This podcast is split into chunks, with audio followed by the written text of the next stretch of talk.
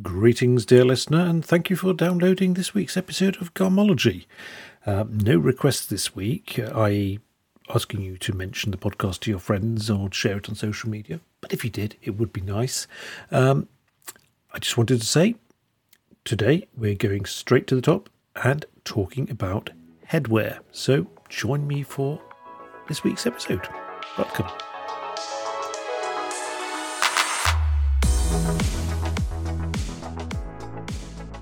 Hi, and welcome to another episode of Garmology, a podcast about clothes and stuff.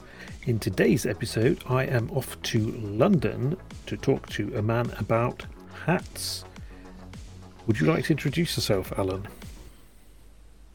Yeah, absolutely, Nick. Nice to see you. Um, my name is Allon Zloof. Uh, I am the creative director, founder, owner, however you want to call it these days, of Tom Smarte, uh, which is a hat brand and manufacturers that really has its origins going back to 1786. Um, and it really encompasses two families my family and the Tom Smart family. Because you say your eighth generation family business, I think? So, yeah, so my family's for four generations. I'm the fourth generation of that. And my great grandfather learnt the mechanics and the skills and the crafts of hat making from the fourth generation of Thomas Smarts. Uh, and they were all called Thomas. So when it came down to actually uh, launching or relaunching the brand, uh, which was about 10 years ago now, um, Tom Smarte was the uh, was the name that had to be had to be incorporated. Right. I often wonder about families who manage to keep it going from generation to generation. Is it sort of the oldest son of the oldest son that sort of keeps it going, or it, does someone have to be forced into the family business, or how does it work? Well, it wasn't like that with our family. So my father was the middle son, and he, all the brothers were were pretty much involved in the in the textile industry, uh, different forms, whether it's in you know shirts. A lot of them were in shirts and things like that. Um, but my father, no, he was just he he was into accessories. Um, the hats um, were weren't his main thing. He loved gloves, which was very strange. And I, um, I but he taught me from a young age just how to make a hat. Um, I went into law. Uh, wasn't planning to actually enter the family business, but uh, but you know there are twists and turns in life, and uh, and here I am many years later uh, as a, as a hat maker and he himself as well. It was like he, it, it seemed to be passed down generations through passion. The, the things that the people that were most interested in it, rather than any forced issue or the first son. It's it's not quite like Succession. So, so the British hat industry, is there much left of it? It must have been a lot bigger eight generations ago. Oh, must have been. I mean, give you an idea. My my grandfather was actually from Iraq, so my family stemmed from Iraq, and he travelled to Luton in the 1890s to learn the trade from Thomas Smart. And at the time, there were 20,000 hat makers in Luton alone wow. in the UK. And right now, I have no idea, but it can't be more than in the hundreds at most. So, yeah, it's, it's, it's a totally different landscape now than it was then but also the way that people used to buy their hats were different then um, to how it's evolved over time. So we can discuss that if you like as well. Oh, yeah. Um, yeah, no, so it was almost like a, a tailoring type of thing. So you would go to your hat maker who would actually make you a bespoke hat for you rather than going to a shop where you would be, you know, served with pile them high hats as as it seems to be quite often now. Um, so it was a very personal relationship where where the hat maker, the milliner, uh, would actually you know form a relationship with the client over years and understand the type of hat he that would suit him, what would work for his his trade, um, his face shape, the color, um, and would just make it that way. So so everyone was pretty much independent, um, and then they, with the industrial revolution, um, which is is changed quite a lot within the textiles with the mills and everything else. That kind of enabled the small scale hat makers as much as anything else because particularly with the caps, which were always and always will be the, the, the largest in volume, um, the flat caps and newsboy caps, they would then be able to buy the, the, the fabrics from the mills at a cheaper price and at you know larger volumes, which then enabled them to provide a service to, to more people. So you did have that um, a whole industry of just you know self-employed hat makers. It's interesting how you relate the hat making to the bespoke or the to the tailoring, and that once upon a time, a man wasn't complete without his his overcoat and his suit and his hat. When did that start going downhill? Well, if you look back, it probably started in the 1960s, um, and absolutely in the 1970s with the big hair. So that completely changed things. People didn't want to, to mess that up. Um, but yeah, I mean, if you look back and, you know, you see the series like Mad Men, which was 50s, early 60s, you still had that. Um, and really, yeah, I think I think they were saying that the, I, I think it was JFK was the first president that wouldn't wear a hat uh, necessarily when he was being filmed. So it was television had a lot to do with it, I'm sure as well. So it was just a, a cultural thing that that changed and, and individuality came into it. So people wanted to express themselves in different ways as opposed to just wearing the same old thing. Um, even if you look back at London and the stockbrokers with the bowler hats, that was really still pretty much going on, even in the 70s, and probably not in the 80s so much. But but there was a uniform, and a hat was part of it. And I think once you moved into a more individualistic way of expressing yourself, that's when hats really changed. So it stopped being a go to um, and became more uh, a choice. Now, clearly, you're in the hat business, so you lament the old days. But do you think we as men lost something when we set aside our hats? No, I, I don't lament the old days. Oh. I think, I think um, they, they, they, they, there are pros and cons to everything. Um, I actually think with with this, whether men should wear hats or not, I think absolutely. But but the style now can be very different.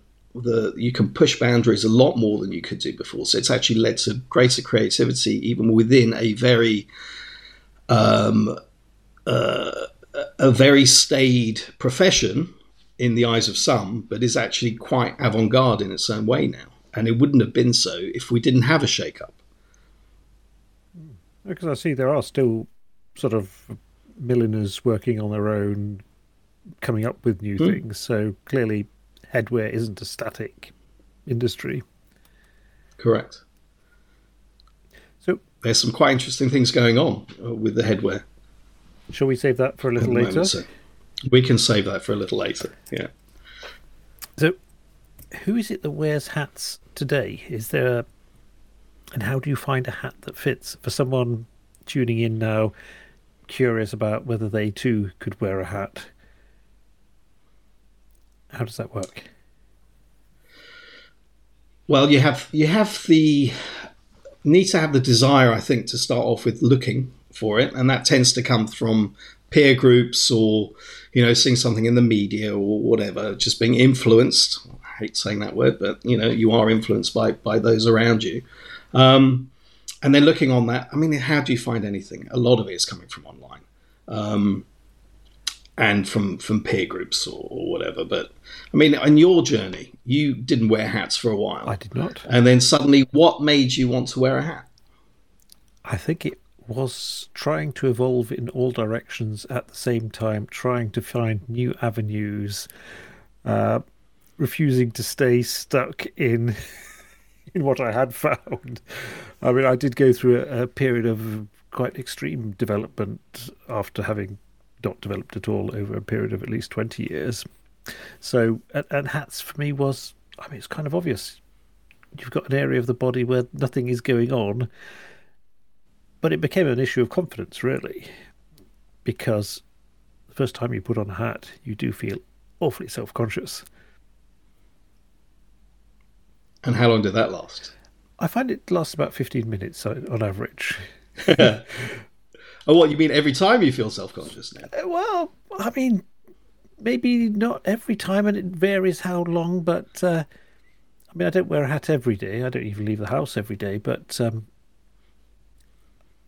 I mean, I hardly ever see anyone else wear a hat, so I'm kind of the hat guy. Well, if you if you go out in the winter and it's cold, don't most people wear the hats? W- They don't necessarily have to be the the fedoras or the flat caps, but everyone yeah, they have a function, and I think from the functionality stems an appreciation that actually not everyone is staring at you, and I think it's it is something that you you have to overcome. Partly because every morning when you wake up, you know, brush your teeth, you're seeing yourself in the mirror without a hat, so that is how you you, you actually do view yourself. But when you wear a hat outside, if people aren't used to seeing you like that, then they aren't going to notice. It is more about you and it is about your confidence and that's the reality with everything that you wear. Whether it's uh if you're used to wearing monochrome colors and you go out with a suddenly with a very vibrant overcoat or shirt or, or whatever you're going to feel self-conscious. It's just the, the difference in your own internal image of yourself that you are actually projecting onto others but they don't really have that because they don't they don't really know who you are and so whether it's color or textures or, or, or headwear or glasses or, or anything like that. It's it's more about how you feel and how confident you feel in yourself, rather than feeling self-conscious about how others uh, perceive you. plus we do have this sort of idea that everyone is watching us and judging us and talking Hmm. about us. In reality, they don't really care. No, they don't even. Yeah, they have their own issues. They think that you're watching them and judging them. So yeah, I think that's pretty universal.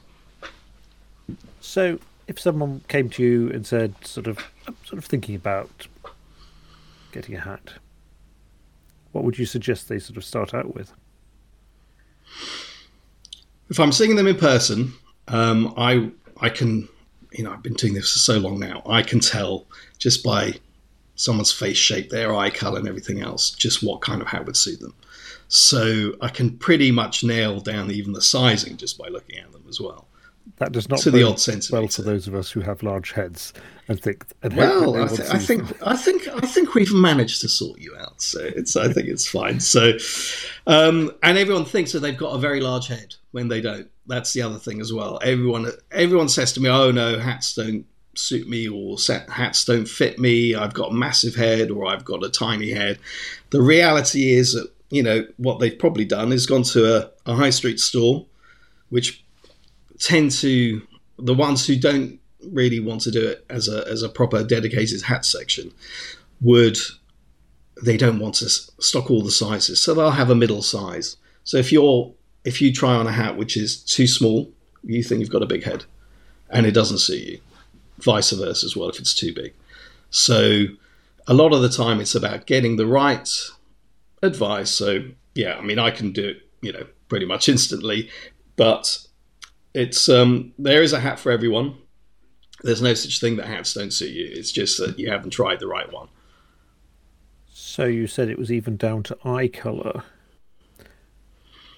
So, I mean, w- w- what are the sort of Eye color, complexion. So, so I mean, it's like um, you know, with brown eyes, I find actually a brown hat suits people much more than the blue one. It's just it's not it's not a rule. It's just how I how I look at it. Um, it doesn't mean you can't. You can, of course, you can, but it's it's more question of, you know, I just I, I can try on the same style hat in four different colors, same size, and I look totally different in each one of them. Not that it doesn't look right. It's just it, it just gives you you look at your complexion, your eyes, because it is is very connected, the eyes and the hat, um, because obviously it's the closest thing apart from eyewear you've got the hat. There's nothing else that comes so close to it, so physically. Um, so it, that's where I look at the eye color as well. very interesting because there's almost as if there is actually a science here I often wonder when I go into an optician's and look at frames, and I'll have a, a frame consultant working there, and Yeah. it doesn't seem like they actually have a plan. They just drag a lot of frames out and to try them on.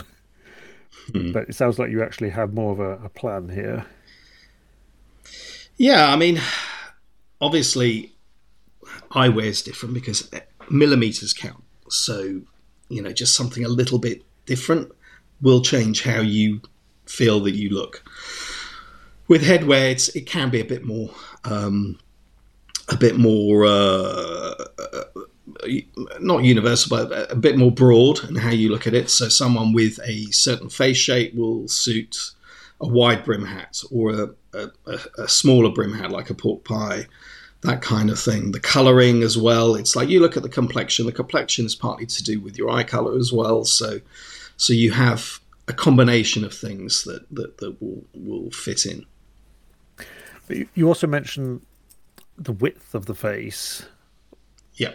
Is that whether you have sort of chubby cheeks or you just have a very wide face? It Or, could be. It could be. It, it could be the you know you have a, a round face or a square jaw or something like that, where you know a small brim hat won't work. Whereas also if you've got a very long thin face, a wide brim won't work. So it's it's about getting uh, almost like a symmetry to it. So you don't want to have one area completely out of whack with the rest of your face shape. it's kind of like bringing balance back. Yeah, that's correct. Interesting. So not every hat will fit every person, regardless of what they hope might work. No, not necessarily. It is about bringing balance and a little bit of symmetry on there as well. So, yeah, so it is important. So if, if let's say I get a lot of people say, "Oh, I really want a pork pie hat." Why do you want a pork pie hat? Oh, because such and such wears them, and I think you know I want to look like him. I go, well, you're not him, and it won't it won't suit you, but this will suit you, and you'll look even better than he does. So, so it's, it's just about that. That is very interesting. About actually, it, it's very personal. It's a, it's a personalized Right. thing, head, headwear. That is a very interesting what you're saying there, because a lot of people do have certain celebrities they'd like to look like. You want to look like Daniel Craig, so you get the Daniel Craig haircut, the suit that's a bit too tight and whatnot. But being told that you're not actually Daniel Craig, so that won't work, try something else which will work better. I mean, that is valuable advice. Yeah, uh, but I think you could take that on, on board for everyone. I mean, it's like you don't have to look like someone else; just be the best that you can be. But it would be a very easy sell if they just wanted the pork pie hat to look like James Bond. Oh, absolutely. Yeah, it would be a lot easier to sell that, but yeah, just have to get Daniel Craig to wear pork pie hats. But yeah, I don't know what James Bond would the wear. life doesn't work that way. Now, he, he would probably wear a trilby, but yeah. the pandemic must have been pretty hard for, for the hat business if people were all sitting at home not thinking about hats. Yeah, I mean, it's well, the pandemic was hard on everyone, so I think we have to acknowledge that. But um, it's such a um, it's such a labour-intensive industry that even the social distancing in the factories, when they were allowed to open, meant that capacities were right down. So it was very difficult to actually, let alone sell anything. It was very hard to actually make anything. So a lot of the factories, a lot of old factories, sadly didn't make it through.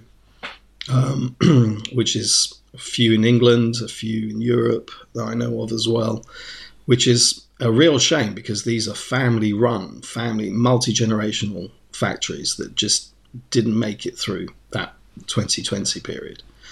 Um, and it was partly because you know people were at home, didn't need to go out and wear a hat so you didn't have the demand side of it. The stores were shut.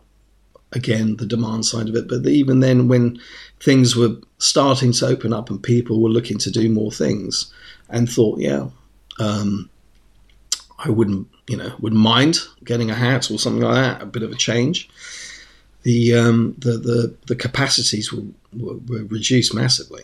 So um, so yeah, so and that was a lot of it down to the, the, the requirements for social distancing.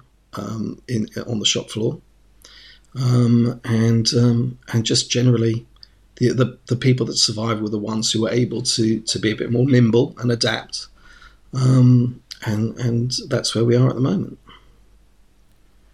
There has been a lot of talk about how the pandemic sort of killed off the suit. Now the hat is kind of in the same sphere of that as that sometimes. You're not worried about that sort of people coming into the world now with a new vision and not too bothered about hats. Well, the thing is, hats is such a broad term. So what's happened is that the um, the, the the shaped hats the, the blocked hats, the fedoras, the trilbies, they you know were, were dwindling a bit. They've never been the largest part of the, the hat industry. Most of it has been on the caps. Like if you can imagine, Peaky Blinders did a made a massive boost worldwide for, for the newsboy cap.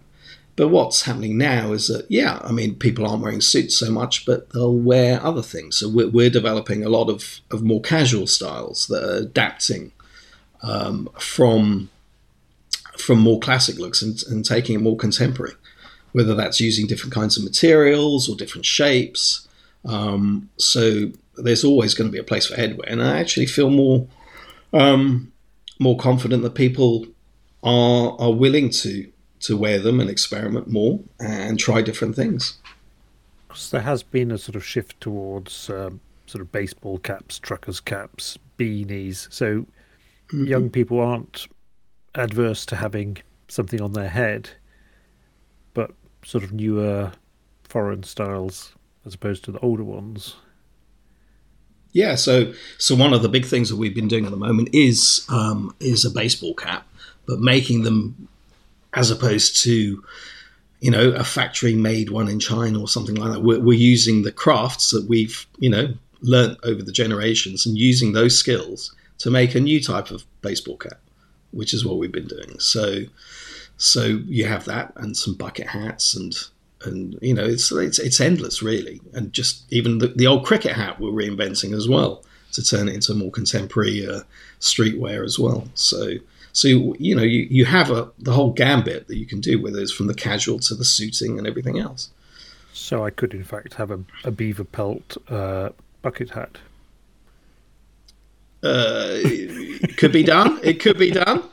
I wouldn't, but yes, it could be done if uh, that's what Nick wants, and that's what Nick will have. I'm just sort of wondering whether, I mean, how much of the, the old ways of working and the old materials, because we're so used to now to having synthetic materials and sort of low grade materials, but if if you sort of brought really crafted stuff in well, that's what we're doing. We, we use good materials, so we we we we use a lot of like wool um, and things like that. So, but but you know, even the cottons with the with the corduroys and the jerseys and the moleskins and, and canvas and things like that. So there's there's all kinds of things that you can do. It doesn't have to be synthetic. In fact, I prefer using natural materials. It's a lot easier to work with. So so yeah, so it's it's it's about the, the craft can, is still there, the skills are still there, and you can still make it a, a very good premium quality which will last a lifetime, uh, and just make it for with a contemporary look. Because I imagine at this point, having lost part of the industry, it must be important to actually keep an industry going within the hat making, and maybe a, a wider range, modernizing it is a way to do that. Absolutely. So that's that's really how we look at it. I mean, I mean, one of the main things that we've been doing over the last year is actually working with other companies, other brands, and and seeing what they have, which is um, is surplus, surplus materials, surplus stocks, anything like that. And what we do is actually use our skills, our crafts to repurpose and reuse those for them. So a large part of our business now is actually getting getting some stock that hasn't been used, which has been sitting in warehouses or shelves, um, due to whether it's due to the reduction in demand or changes in styles or something like that, to just take that, which is not traditional, the traditional way of sourcing materials, but actually just taking them and, and making hats um, for those brands. And that is basically 90% of our business at the moment, what has been for the last year, 18 months. Um, but also, another thing that we, we look at is, you know, me personally, I like to preserve the craft and the skills, and I, I don't look at it as a competitive landscape at all. So I'm working with micro hat makers around the world, trying to get them um, work as well and introducing it to you know markets that we have access to and to other brands that we have access to. So even if it's something where I know that another company or another brand or another just a single hat maker is good at doing something, I will introduce them to a company that I think would suit them. So it doesn't even have to come through us. So the, that preservation of skills is important to me. It always has been. It's why I've actually entered this this business. Well, that sounds very good because I often think that small independents have more to gain from banding together than trying to compete with each other because in by banding together they might actually increase the market a bit and meet reach more people than trying to fight about a few customers in a small group. Well, the hat industry is so small. There is absolutely no way that anyone should be trying to get market share. We should be increasing the market through collaborations. Whether, you know, however it's done. It's it's just so small. And it's the the we I don't want um, the industry, the skills to be automated that it, in a way that it could be and can all be homogenized. You know, let's let's celebrate everyone's individuality and their skills and how they've learned, whether it's formal training or experience or just trying things on their own. Everyone has their place, and everyone should be encouraged. Given the traditional skills, is it a workforce that is sort of increasing in age, or are you seeing fresh young blood come into the industry? The the way that it's developed, and I think the pandemic has probably helped in this. A lot of young people are interested in learning a skill, something they can do with their hands, and I think this has got a lot to do with it, with with what's happened in the last few years. Learning to be self-sufficient in something, learning a skill that you can do yourself, and I'm seeing a lot of young people coming into it now. And I encourage anyone who's listening to this that knows anyone that wants to do anything to get in touch with me as well. It's like, you know, we'll help, you know, develop those skills. We'll help you make a living out of it. I have, I have noticed uh, in recent years a couple of um, very much um, sort of home makers uh, mm. starting up, which is interesting that you can you can really start up in your basement shaping hats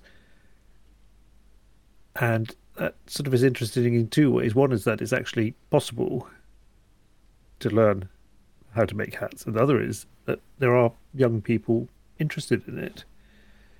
But then I, I guess once you've done your craft beer and your sourdough, then you're sort of moving on to other esoteric uh, hobbies. Yeah. Yeah, I mean, it, it's the kind of thing that you can make it literally all you need is steam so if you've even got like a kettle, or I mean, it's not ideal, but you can do it. You can shape a hat. You can make things with your own hands. Um, so it's something that is within reach of, of most people. Um, there's obviously equipment that we use that we, we can we can use, but sometimes even me personally, I, I like you know, I might as a form of relaxation go off and just make a hat using very simple techniques.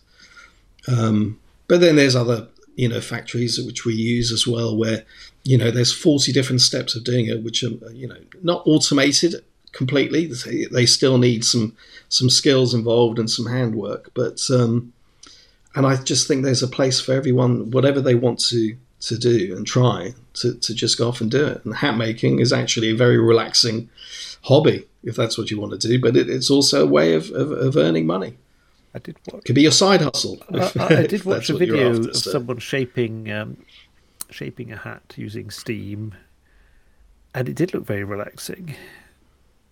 and it, yeah. Well, one one of the things that is incredible about hat making, um, especially with felt, is when you you started off, you, you get a felt hood. If we're talking wool felt or fur felt, um, and then from that, it's down to your imagination as much as anything else.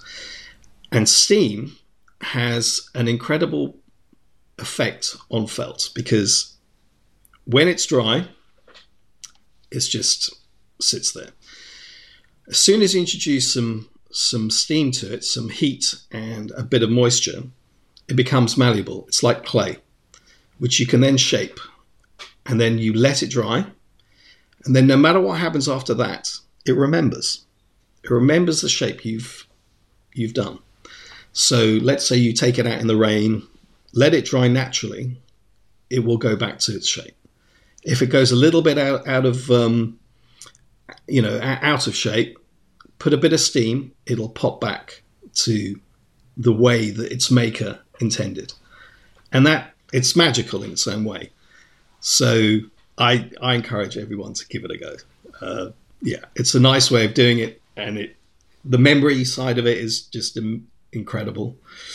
Um, and by the same token, it means that you can actually change it again later. So a hat really can be for life.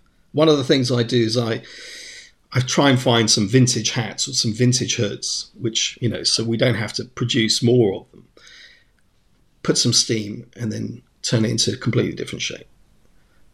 And then you're giving new life to this old thing.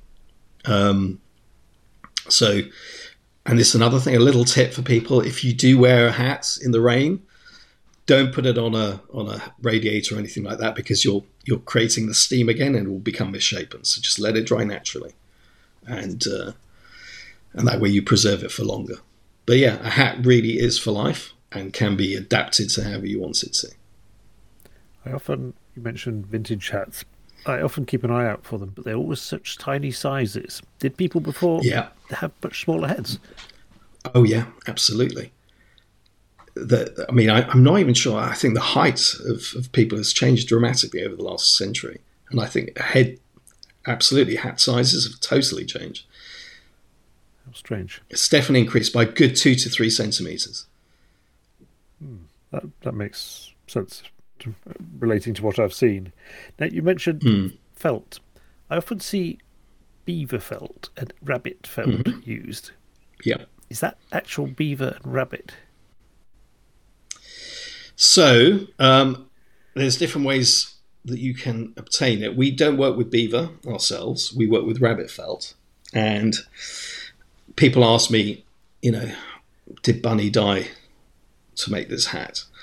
And I can't speak for everyone, but for ours, no, because it doesn't make sense. So what what it's an incredible thing to see, but what they do is that they actually a bit like if you have a dog and you brush its coat and the fur comes off, that's basically what happens. So you just brush the bunnies and it's very relaxing for them. and that's how it's done. Whether that happens on an industrial scale with some brands, I can't comment on those. But for the ones that we use, which are much smaller, we don't do massive runs. It, we make sure that it's it's yeah, it's not not in that uh, it's not been sourced in a in a horrible way. This is where you should actually mention that you kill all the rabbits yourself. Yeah, myself. Yeah, yeah, yeah, yeah, absolutely. If I if I just go around people's houses and just go, yeah. no, obviously not, obviously not. But yeah, that sounds like but, a very yeah. odd. So we, we make sure that we where where we source them from that, that they use that method rather than another one.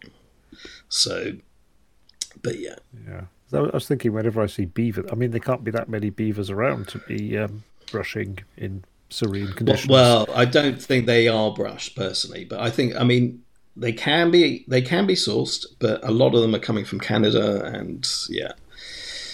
I mean, I can tell, talk to you about the benefits of each one. Um, yeah, having gone past this, but it, it's to do with the waterproof, um, the natural uh, water the proofness of them. Uh, so the beaver's um, hair is is very tightly knit, so it's it it will it, it's the most impervious to, to rain. Um, Uh, rabbit felt very similar, not quite as much compared to wool. So wool is not is more shower proof. Rabbit is you can wear it in the rain and let it dry. Beaver, nothing will get through. So it depends on how how you're going to be wearing it. Um, but that's why it's regarded. Beaver is regarded as the as the the the most um, sought after um, historically uh, for that reason. So, which hat of the, of the of the sort of classic hat styles, which ones have sort of fallen by the wayside, and which ones are still really in use today?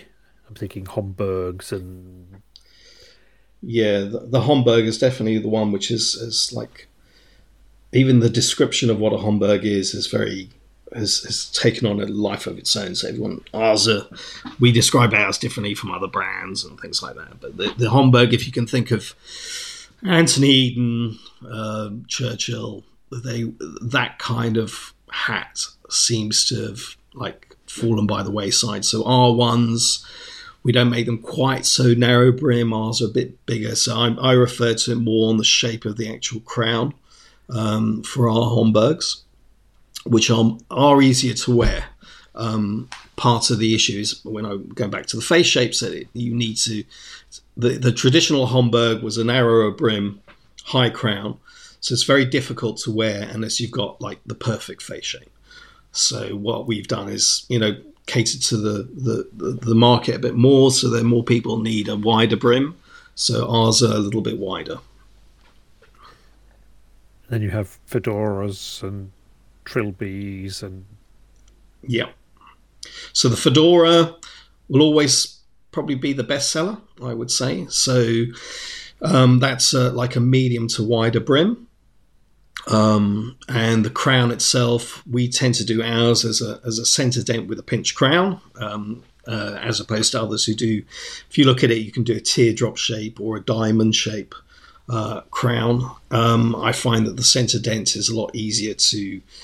Um, it, it's just easier on the eye uh, for people when they're wearing it. Um, then you have the trilby, which is uh, a narrower brim than the fedora um, which is much more British.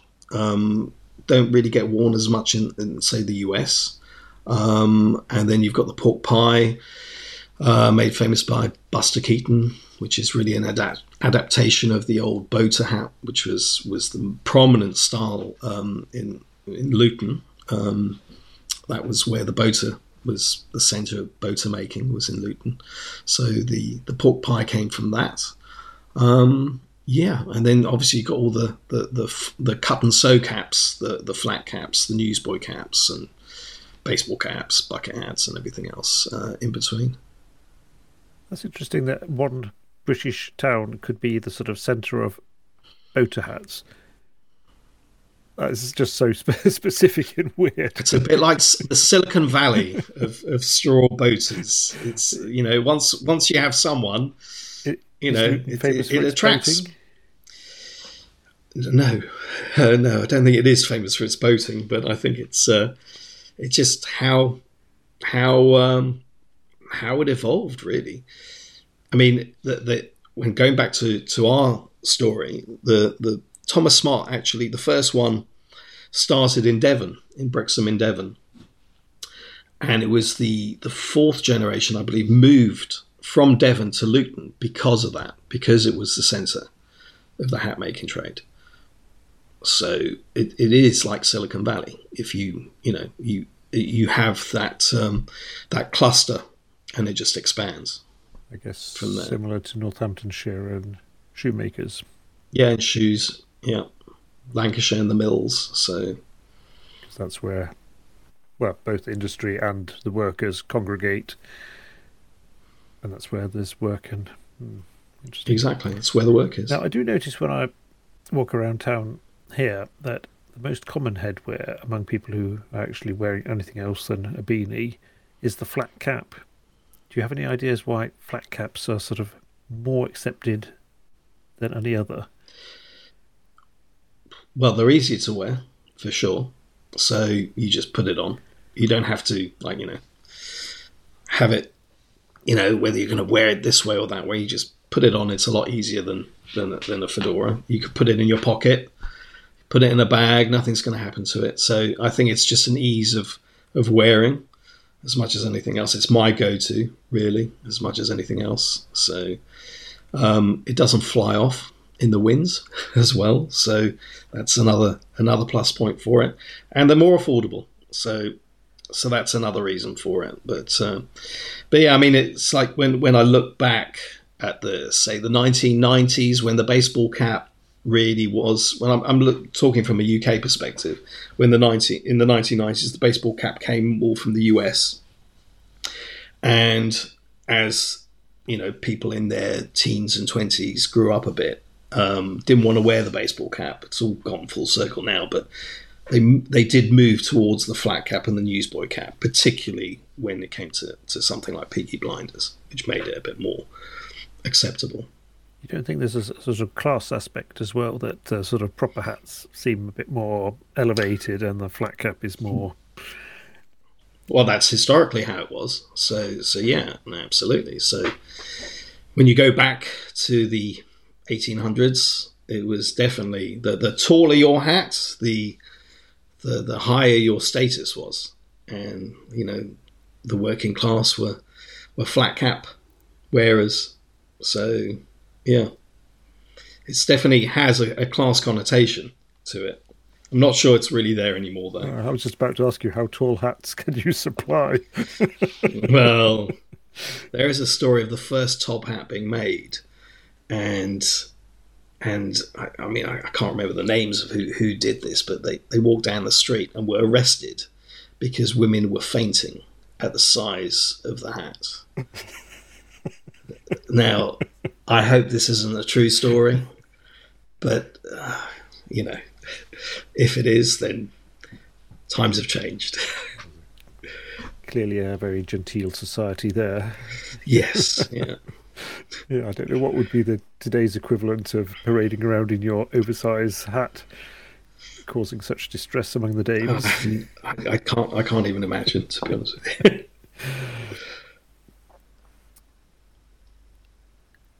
We're approaching summer. Summer hats. Clearly not for heat, maybe wearing to cool down, keep the sun off. Yeah. What can we do there?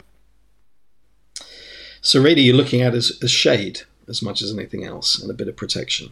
Um, it's as the sun goes up and becomes more powerful, a brimmed hat is excellent to like to basically shield your eyes from the sun.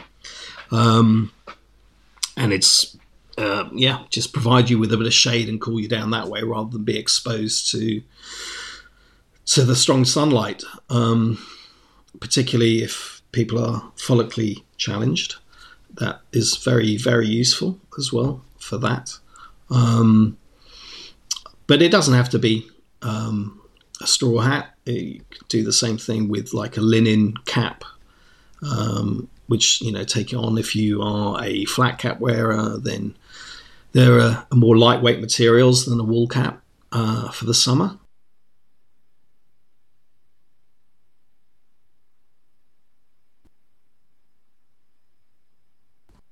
Colourful, so I think people are more um, more experimental uh, when it comes down to things. So you tend to see a lot a lot of people wearing Panama hats, but also other things as well. I mean, we've developed our own ways of doing things with like mesh straw and and, and other ways as well. So it doesn't have to be the old traditional Panama hat way. Um, but yeah, but it's it's a useful it's a useful thing in the summer. I will confess at this point that I do have one of your straw hats. It's like almost like a double layer it is a double layer. I've been one, wearing yeah. it for years now, and it is just. It brings me such joy to wear because it just does the job so well. It keeps the sun off, but it's yeah. airy and light, hmm. and it feels so cool to wear. yeah, yeah, it's it's yeah. I mean, I'm I, I'm very proud of that style because no one else has done that yet. So it's it's yeah, I'm I'm very happy with that seagrass and and our vegetable fiber ones. So yeah, I, I, I quite like making for the summer because you can be a lot more playful, and you can definitely go outside the, the traditional norms, and it's it's, and I think people do appreciate that quite quite a lot as well. Well, I mean, once you're wearing a t-shirt and shorts and flip-flops, you have absolutely no dignity left anyway. So you might as well go all in. add some dignity, Nick. Add some dignity then in, in that situation. now, there is a lot of talk about Panama hats. Yeah. In certain circles, not in general, but I mean, a Panama hat has to come from a certain area of South America to be a true Panama hat, I believe. Correct. Ecuador, not Panama. Okay, so they're mislabeled from the start. Uh, they're not mislabeled. They're they, they all are woven in in Ecuador, uh, different parts of Ecuador. But when the Panama Canal was built, they used Ecuadorian uh, workforce to actually do all the digging, and they were all wearing these hats. And when the photos were were taken around the world, people were referring to, I want one of those Panama hats. Ah. So that's where that comes from. And it's stuck. And they are woven from straw, is it? From a toquilla plant, which is a, yeah, from a, from a, a type of plant which is indigenous to, to Ecuador.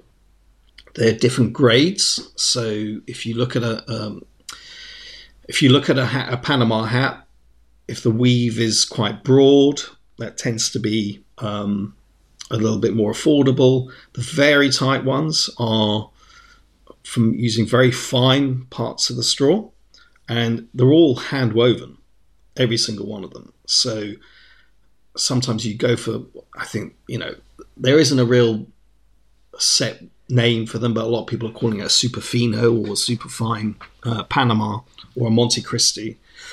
And um, and those are just very finely woven, so take a lot longer, and that's why those ones are very expensive. Naturally, the finer the fibre, the more work, or the yeah. Okay, interesting. So, summer hats either straw or linen caps. Any other options? Linen, cotton, linen, cotton. It could be anything. To be honest with you, I mean, we do a lot of things just on the um, on the cut and sew caps. Um, I mean, there's there's on the straws there's parasisal. There's different types. So you, you know you have the seagrass and there's many different. It's basically any kind of vegetable fiber that can be woven, can you know that you can make. So there are quite a large range of things, and each one have their own properties. Um, and then you've got the caps, which can be made from you know any fabric at all. So the most popular are the linen and the, and the cotton ones. So, talked about summer hats. Good options there. Where do you see Tom Smarte going forwards now? What what is in the future? So the way I'm kind of looking at it now is is really to expand our headwear through collaborations and private label work. Um, as I mentioned earlier, the sustainable route is to go down with with other brands and other companies who've got surplus material, surplus stock, or even if they don't, we can source it for them to create things from th- from those items that have already been produced. So we don't need to have new production for everything. Um, for example, I had one one company that had a lot of dead stock of trousers, wrong shape, wrong sizes, wrong color, Ouch. and they didn't know what to do with it. So we took them, we cut them up, and turned them into caps, and they sold them. So this is something that they were considering, you know, destroying or landfill, and I just said to them, look, you can make money from it. So sustainability doesn't mean a cost; it can actually mean a revenue as well. So, so if anyone out there is, is you know sitting there looking at things that they are fed up with seeing or whatever, we can turn that into something more profitable, and it is better for the environment because it has already been made. we are very low uh, energy usage when we come down to, to making our things. Hand, hand making is basically like that, especially when you're doing in a craft way. Um, and yeah, so so these are the, the the ways I was looking at this before the pandemic, doing collaborations with brands and doing this just just working on on a more sustainable way of doing things. The the pandemic changed it. A lot of our collaborations, which we'd lined up, couldn't be done, and sadly, a lot of them didn't make it through either. So, you know, what we're looking at now is is not so much the collaborations, although we have a few being lined up going forwards, but it has all been about trying to almost, you know, save companies money, keep them going. We keep going, and it's just a, a, that form of collaboration. So, so making private label work. So, so bringing in headwear to a clothing company or or something else. And if they've got things left over that they aren't being used, a lot of like tailoring companies you know, for example, it takes three and a half meters to make a suit. There's always bits left over. They don't know what to do with it because they can't make another suit, so we make hats for them. So everything is being used to the end. Does it open up the interesting option that if you order a suit for an extra hundred pounds, you can have a flat cap in the same material? Correct. Exactly. So we've done that quite a lot, quite a lot as well. So we do work with some tailors that um, you know if they're making a bespoke suit, you know, and they do want something, not necessarily to wear at the same time, but because um, that might be a bit overkill. But um, but yeah, it's something that they can they can get a cap made as well. And really, the the the, the cost element of the material is has already been taken care of. So so it's a lot cheaper than going off and having to to make a fabric up to actually make these things. So it becomes more affordable. So you're getting a, a luxury item really um, for a much more affordable way than it would be if everything was was started from new. And that's how I see things. It's like everything has already been produced.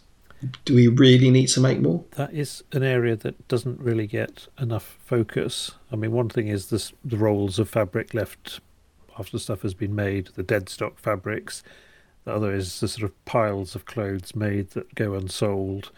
And then there's all the vintage, almost new vintage that is lying around the place, ready to be hmm. shipped off somewhere where you don't need to think about it anymore. So, I mean, if the loop can be tightened up there and things can be reused or even merely used, that has to be a huge gain. Absolutely. There's, there's, I think every company would want to do that. It's not, it's not something that is um, that is a cost. I think a lot of people are looking at it, oh, it's a cost. You use the word sustainable, it's a cost to a company. It's not. It's actually a way of, of reducing a cost. So you don't have to worry about how do you dispose of it, storage costs and all the, these things. You just turn it into something that people want. You're turning something that people don't want or don't need into something they do.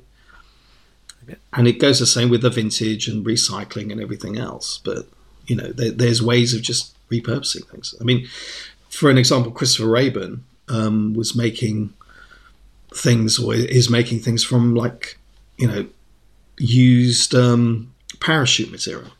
It's that kind of thing. It's, it's being able to repurpose things for which are designed for other uses into into other things, which can be which can be enjoyed. And especially if it's something that people need rather than that they just want more of. I mean, you you could exactly. be making limited edition sneakers or something where people just yeah. collect them. They just have to have them, but don't actually use them or really need them. Indeed, it's. Um, I think it, I think people are moving down that that road where it's not about the fast fashion, the disposable. Not everyone can do that though. Some things, but it's a, it's trying to make something useful, which is more affordable. And the way to do it is in the repurposing and the recycling, in not in a taking plastic bottles and turning into something else, but actually just taking the clothing, cutting them up, making something else. You know, it doesn't have to be hats even, it could be anything, but it's like things shouldn't just be destroyed or put in landfill. they should be repurposed or like you know donated or whatever. They're, people, you know, that happens, and it's a good thing that that that the life of a garment should be extended as much as possible That before we start looking at making something new. it's interesting when you say that a hat can be for life, because as business models go, that doesn't sound like a very sound one, unless Oh, it's a terrible, it's a terrible business model, but it is the way it should be. And our hats are genuinely for life. There's no reason why it wouldn't be. The only thing is, is that if you like it, you know, and you want it in a to match a different color coat, or if you know, one is for winter, one is for summer. But the idea is that they should last a long time, and it's down. You know, it's a problem that, that, that I need to face by creating something completely different. So, and that's that's fine. so had, I'm quite happy to do that. you introduce a dozen different colours every season just to keep the Well, I don't even I don't even want to do that. I mean, the way I want to go forwards is just keeping a core collection of things which we have, and the rest of it, just um, doing something a bit more interesting and exciting, limited editions, um, and go that way. And and to be honest with you, a, lot of the times, um, you know, if people are prepared to wait a couple of weeks, then we make to order what they want, rather than um, having to make in advance and just hope that people are buying what they want from that. Especially with different colors and different sizes, you have to to really like keep quite a lot of inventory, which I don't want to do, and I haven't been doing. So that's why I'm concentrating more on private label work. But we're creating a collection for next summer, uh, for next winter, which is more on having a core collection which we can make quite quickly, so within a week or two, uh, rather than uh, making them in advance um, and doing it that way, and and giving some customization options so people get what they want. Um, so that's really how I see things going forwards. I'm sort of lost in thought now, thinking what sort of customization options might people be be requiring? Ribbons, the way you finish things off, colors. Um, you can you can the way you construct a hat can be done in so many different ways. So whether it is the brim width or even how you finish the crown, um, you know, the size of the ribbon, the color, the the the way you finish off a, a, a you know a bow or a loop, or there's there's all kinds of things that can be done. So so yes, I'm I'm you know beavering away with a collection now for for the autumn, which um, which should address all of that without having to do too much. Um, uh, you know, without without having to provide too many options for the for the consumer, but which does provide them with that. So I have to leave it there because I can't really go much more than that on my little trade well, well, there secret. was a but hint it there is, in yeah. the beavering, I suppose, but uh, yeah, yeah, it won't be beaver, but yeah. Um, you mentioned size. How do you Yeah. determine what size hat you need? I had a, a guy ask me when I said I was having you on the podcast, and he said his his sort of head size had changed after he cut his hair. That's true. Can happen. So um, you, the way to do it is take a tape measure or a piece of string, put it around your um, your forehead about a centimeter above your ears, so just where you would feel comfortable with a hat sitting. Do it fairly tightly, quite snug, but not too tight, so that you know just just so that it feels comfortable and it's not going to fly off. And then you know, you know what that is. You know, in the in the UK, it's we basically work mostly off centimeters now. Um, the US, they, you know, it's it's by old traditional hat sizing, um, and that's how, how you do it. And yeah, if you're going to have a haircut, expect it to uh, to either be too loose or too tight if uh, when it grows back. So it depends on when you do it. So factor that in. Yeah, yeah. It's not for long though. I mean, that, that, that the reality is your hair grows quite quickly, so it's not really going to be. Once a hat is made, though, does it keep its size, or will it expand a little over time? it kind of takes the shape of your head because everyone's we haven't got circular heads so we have everyone has a very different shape head so we can't make it according to that unless you've got something an old machine called a conformator um, which is a, a, looks like a medieval torture contraption but is actually a way of actually uh, measuring your head in every single you know point of it. Um, they don't make those anymore, unfortunately, but uh, but a few, you know, the high high brands do have them and can make according to that. But generally speaking, um, you make a hat, but it's let's say, for example, you're a 58 centimeter head. It might be wider in the sides or you know wider at the front or the back, so you're always going to have a bit of a gap. As you're wearing it, it will actually take more of your shape um, of your head so, um, but with sweat and everything else, the, the, the, the ribbon inside can contract. So you, there are things like hat stretchers that can be can be uh, used for that. So it can go be, be it can fluctuate a bit, um, but it, but you can just you can bring it back to its normal size um, if you if you need to. Um, another way as well is just by by as I was saying before, with the, with the steam, if you use a bit of steam, it also pops out again if it does get a bit tight. Something that comes to mind now is um, the yearly menswear extravaganza, or I suppose bi bi yearly at, at Yeah, it, it, that must be one of the places where you see the most sort of densest use of hats in one single place every year. Yeah, I mean, we were exhibiting there for, for many years, for about a decade now, um, until the pandemic. And I've, it's been quite interesting seeing it develop, the peacocks on the outside. So, yeah, I mean, that's when, when I first um, showed it, and there were people coming for the first time to Pitti. They'd come straight at me and say, Oh, we want a hat just like the, the people outside. Um, just to emulate the peacocks. That it went a bit OTT, and it is um, it became a, a bit of an embarrassment if you ask me. But it has like seems like it's toned down a bit again now. Um, but yeah, I mean, Italy is one of the the, the main um, producers of hats in the world anyway. So the headwear there is, you know, it, it is a bit more ubiquitous than it is here. Um, but yeah, it, it was head hats were synonymous with Pitti um, for many years. Uh, probably still are. Do you think that? Well, I mean, photos from Pitti were spread widely, are spread widely. Do you think that has a sort of greater effect among men and women that seeing fashionable, well dressed, beautiful people wearing hats makes more people want to wear them?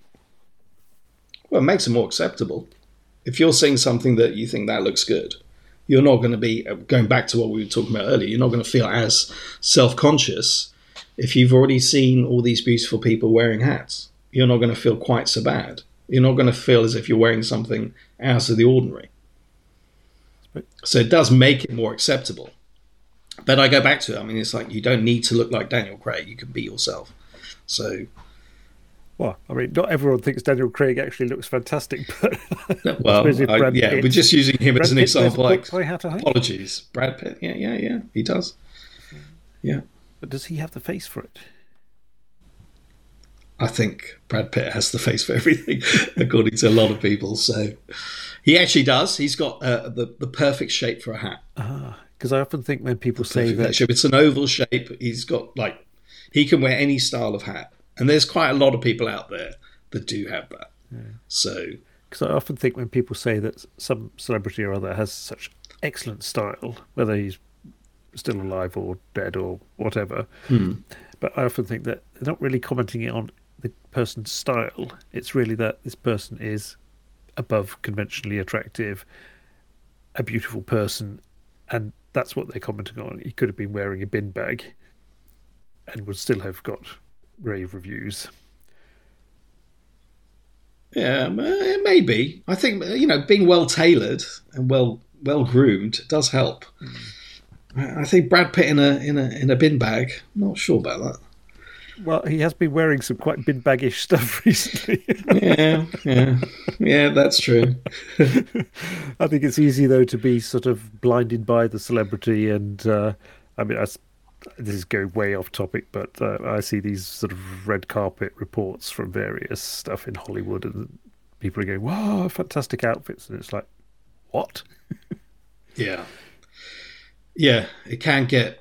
Yeah, I'm, i mean, I don't know whether it's my age, but I'm finding that as well. It's like, yeah, no, that's not that's not really that nice. but you know, do you think maybe there might be a return to um, older styles of things once people run a bit tired of uh, synthetic outerwear and slim jeans and well everything has its time again. So yeah. I i just think that there's there's all the different tribes now. I think everyone you know feels that they they should be able to wear whatever they want really. And i think i do see as you as you change as a person, as everyone grows as a person, their style will change accordingly. I don't think, I mean, a lot of people do feel like they get stuck in a rut. Um, and I think, I mean, yeah, suiting has has been affected by working from home, etc. But you know, you look back at past pandemics and past crises, it all goes back to normal eventually it's a question of what that normal will be. And I think more than anything else, it's more about comfort. But the style is still going to be, people will still want that style, but it'll have to be very comfortable. Yeah. I think that is something that has has definitely changed in that people aren't willing to suffer for how they how they look. No. A sort of recurring topic on the podcast has been the, the cosplaying aspect of getting dressed. And uh, I do mm. have one coming up now where they're very heavily into the sort of revival scene. And I, I guess the revival scenes must be also quite a, a vibrant market for, for headwear. Yeah, absolutely. So there's you've got the the Goodwood festivals and the Tweed runs that I know that you're you're partial to. So it's um it's very much you know it's it's nostalgia and nostalgia takes you to to good places. And I think anything that is associated with that is always a good thing. Yeah, I suppose that's that's sort of good for business, but it doesn't bode well for the future. It must be more interesting if you can actually bring headwear into the future, as you were talking about. Yeah, I mean, you don't you don't erase the past. You just build on it. So the past is the past, but it's also the present, and we're just adding layers to it all. But they all exist. They don't. Nothing has to be consigned to history. When we were talking before I hit record, you mentioned how business had changed after the pandemic. That it was now more about getting the deals, making the orders. It sounded to me like some of the seduction and romance had gone out of meeting new people yeah, I mean, this is something that, um, I mean, we were hit with a, a bit of a brick, weren't we? Um, the way we interact with each other. And uh, yeah, I mean, I've noticed that, you know, it was traumatic for everyone, and I think everyone has has suffered from it and haven't quite recovered, no matter what some people might might you know say that they feel. But yeah, I mean, beforehand it was you know you would meet people regularly you meet loads of people. Um, when you come to, you know, creating something for someone, you know, for other brands, because I mean, we've always been very strong on, on private label work. So when I would meet a brand, it would be, you know, quite a social thing. We'd meet, you know, many times in different environments and just build up a relationship.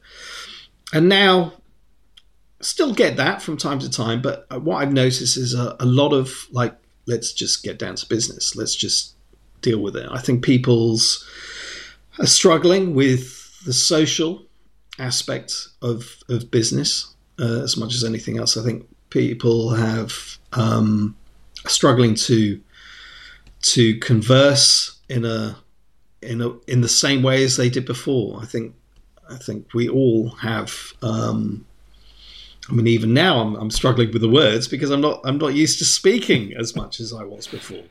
So um, yeah, I'm sure my vocabulary isn't quite as extensive as it was four years ago, but um, but yeah, no, it's it's definitely the events aren't there quite as much as they were before. Even when I went I went to Pitti this January, and used to be events all the time, and there was only a few.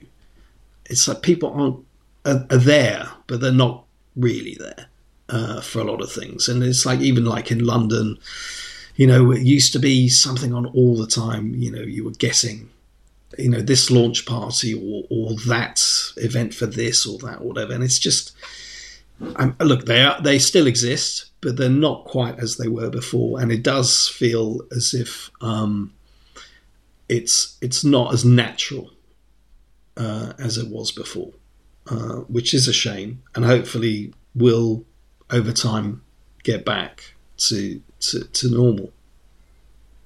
Do you think they're seeing the same thing in the consumer market? In what way? People aren't sort of used to coming back to shops. Uh, that people are more accustomed now to ordering online with very little interaction. I noticed last summer when we were in the UK how many empty shops there were. Uh, all seemed a bit sort of down and oh, and, and I was wondering, has the sort of consumer market also been affected in a similar way?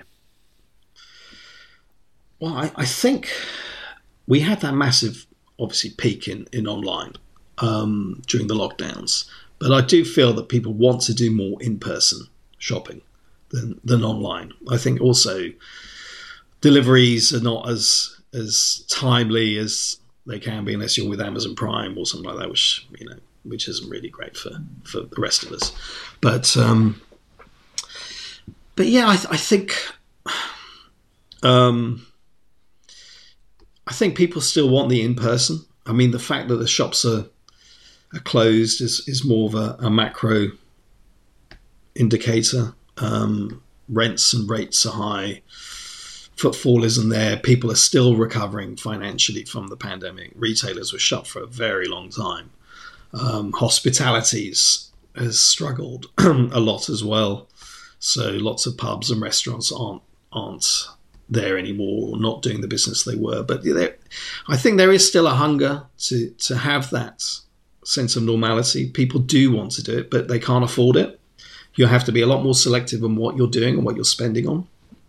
Inflation is, you know, has been a real you know, headache for everyone, more than a headache. But, you know, so, and I think people are just being a lot more selective in what they can and can't do, which is probably going back to, to, to the, the, the whole thing about how people just want to get on with doing their business because there isn't the time, there isn't that, that flexibility to really, you know, take risks or anything like that. So people just want to make sure that they're doing the right thing.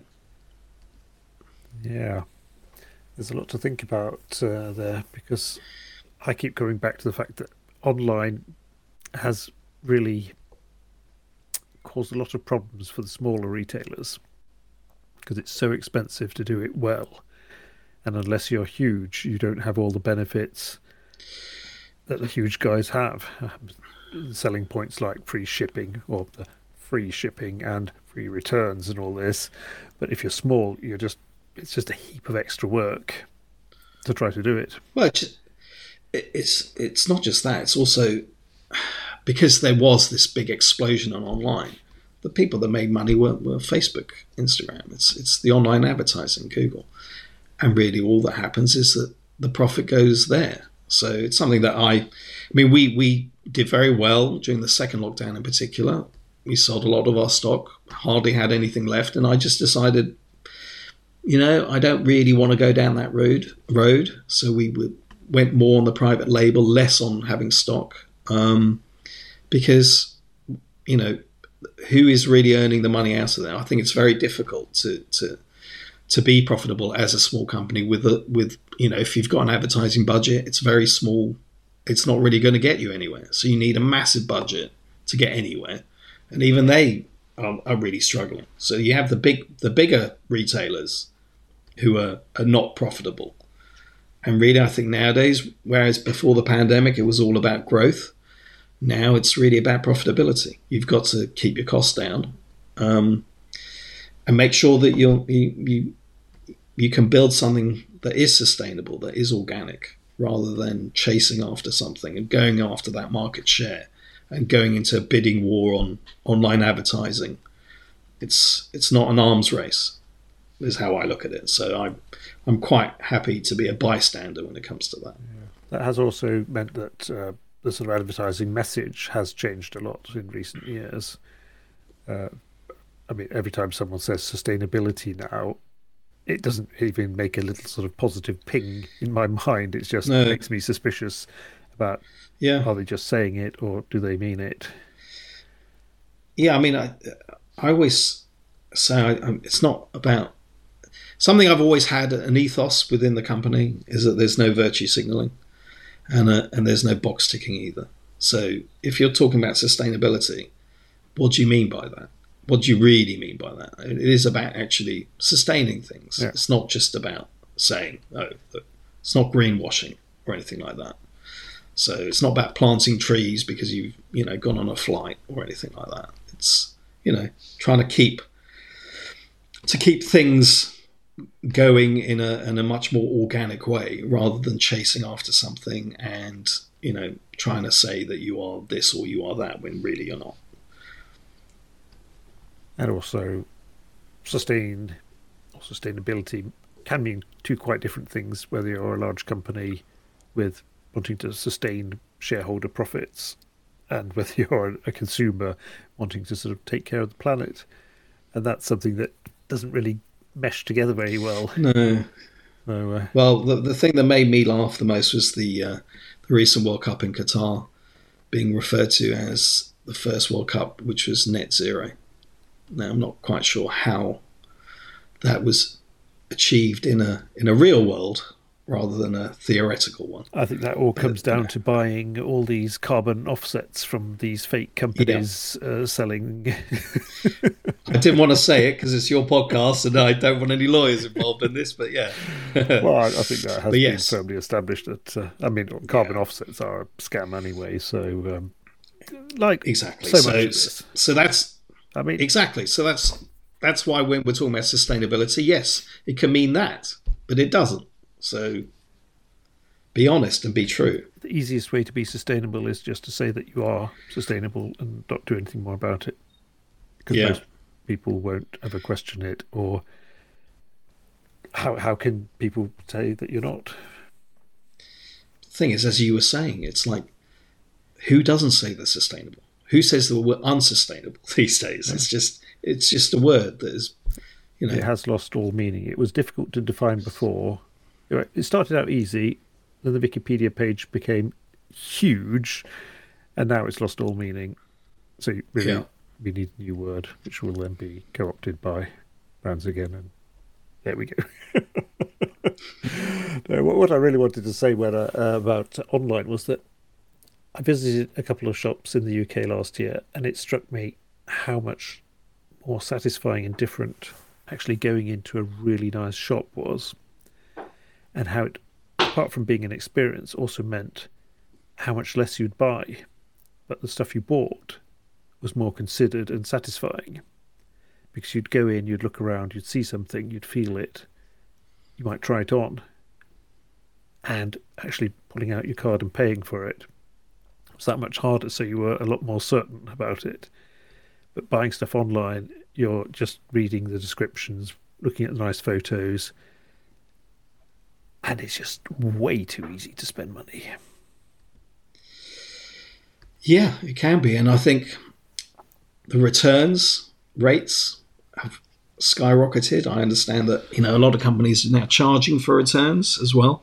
It's something we never really had. We had a very very low return rate historically. You know, going back you know all the way from when we opened our first online store was I think it was around about 2004.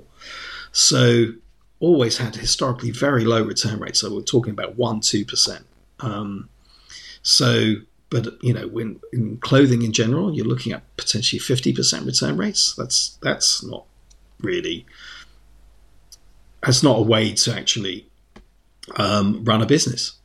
I mean, I know a couple of you know other brands where they get an order online and it's the same item in like three or four sizes, and they know they're going to lose money on that.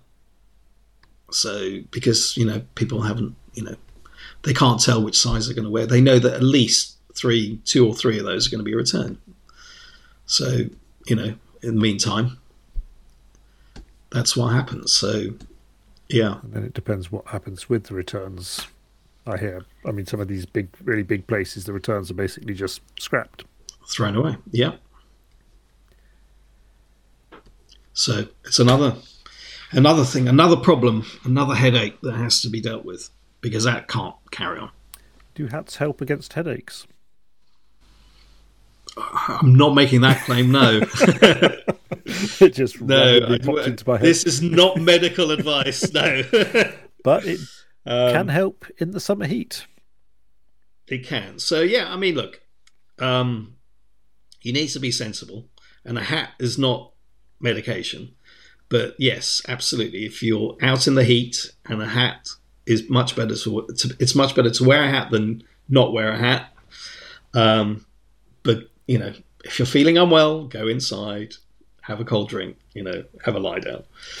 A hat won't won't stop you from getting sunstroke. So, okay, I think that sort of brings us nicely to uh, towards the end. Is there anything you'd like to mention? Any future plans for Tom Smarte? Anything do? No, I think I've covered most of it. It is it is basically about our our collaborations going forwards, um, making things which are actually wanted rather than things that we um, that we think might be wanted. So it is, yeah. I mean, as I mentioned before, we're I'm creating a collection of you know quite core items which are going to be always uh, available on a short lead time. Um, and and then our, our, work with private label, uh, making use of, of excess stocks if possible, um, and then also our, our work with with other hat makers and hat manufacturers from around the world, trying to to in in you know keep all of that skills going and helping people to to earn a living from it, um, and just bringing to light. You know, it could even be a very historical brand, for example, that we're working with in Japan, which are very much just you know working within the Japanese market, do amazing things, which will we're helping them bring to market. You know, in Europe, in the US, and, and things like that. So there's there's a few few a- avenues to go. The main premise is is really that want to keep the trade alive, keep the skills alive, and develop it further, and not let it die out. And when will we see uh, Harris Tweed Homburg? Harris Tweed Homburg? Well, it can be done. Can it? It can be done. Yeah, I think I, I think I may well have, have done a concept one of those a few years ago. So just to, just to like whet your appetites, you take a felt hat, like a proper felt, and cover the crown and the and the brim with the Harris tweed. I, am pretty sure I've I've created one of those. Wow, you heard it here first. yeah, yeah, yeah, maybe. Well, maybe maybe that's one of those that I'll, I'll reintroduce. Oh, sounds because the reality is I've got I've got a, a back catalogue of an archive of probably about two thousand different styles. Wow. So so yeah, so there's a lot there that I can Brilliant. draw on. Okay, Allon. Thanks so much for joining me here today. Thank you, Nick. And uh, bye bye for now.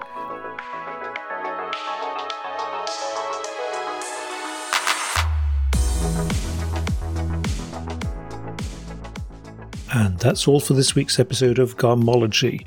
If you'd like to check out my guest further, there's links in the show notes. There's also links to uh, how you can uh, support the pod by buying me a cup of coffee, She's perfectly optional. I'm just pleased you're listening.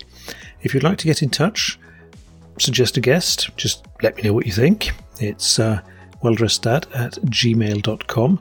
You can follow me on Instagram as welldresseddad. So, until next week, bye bye.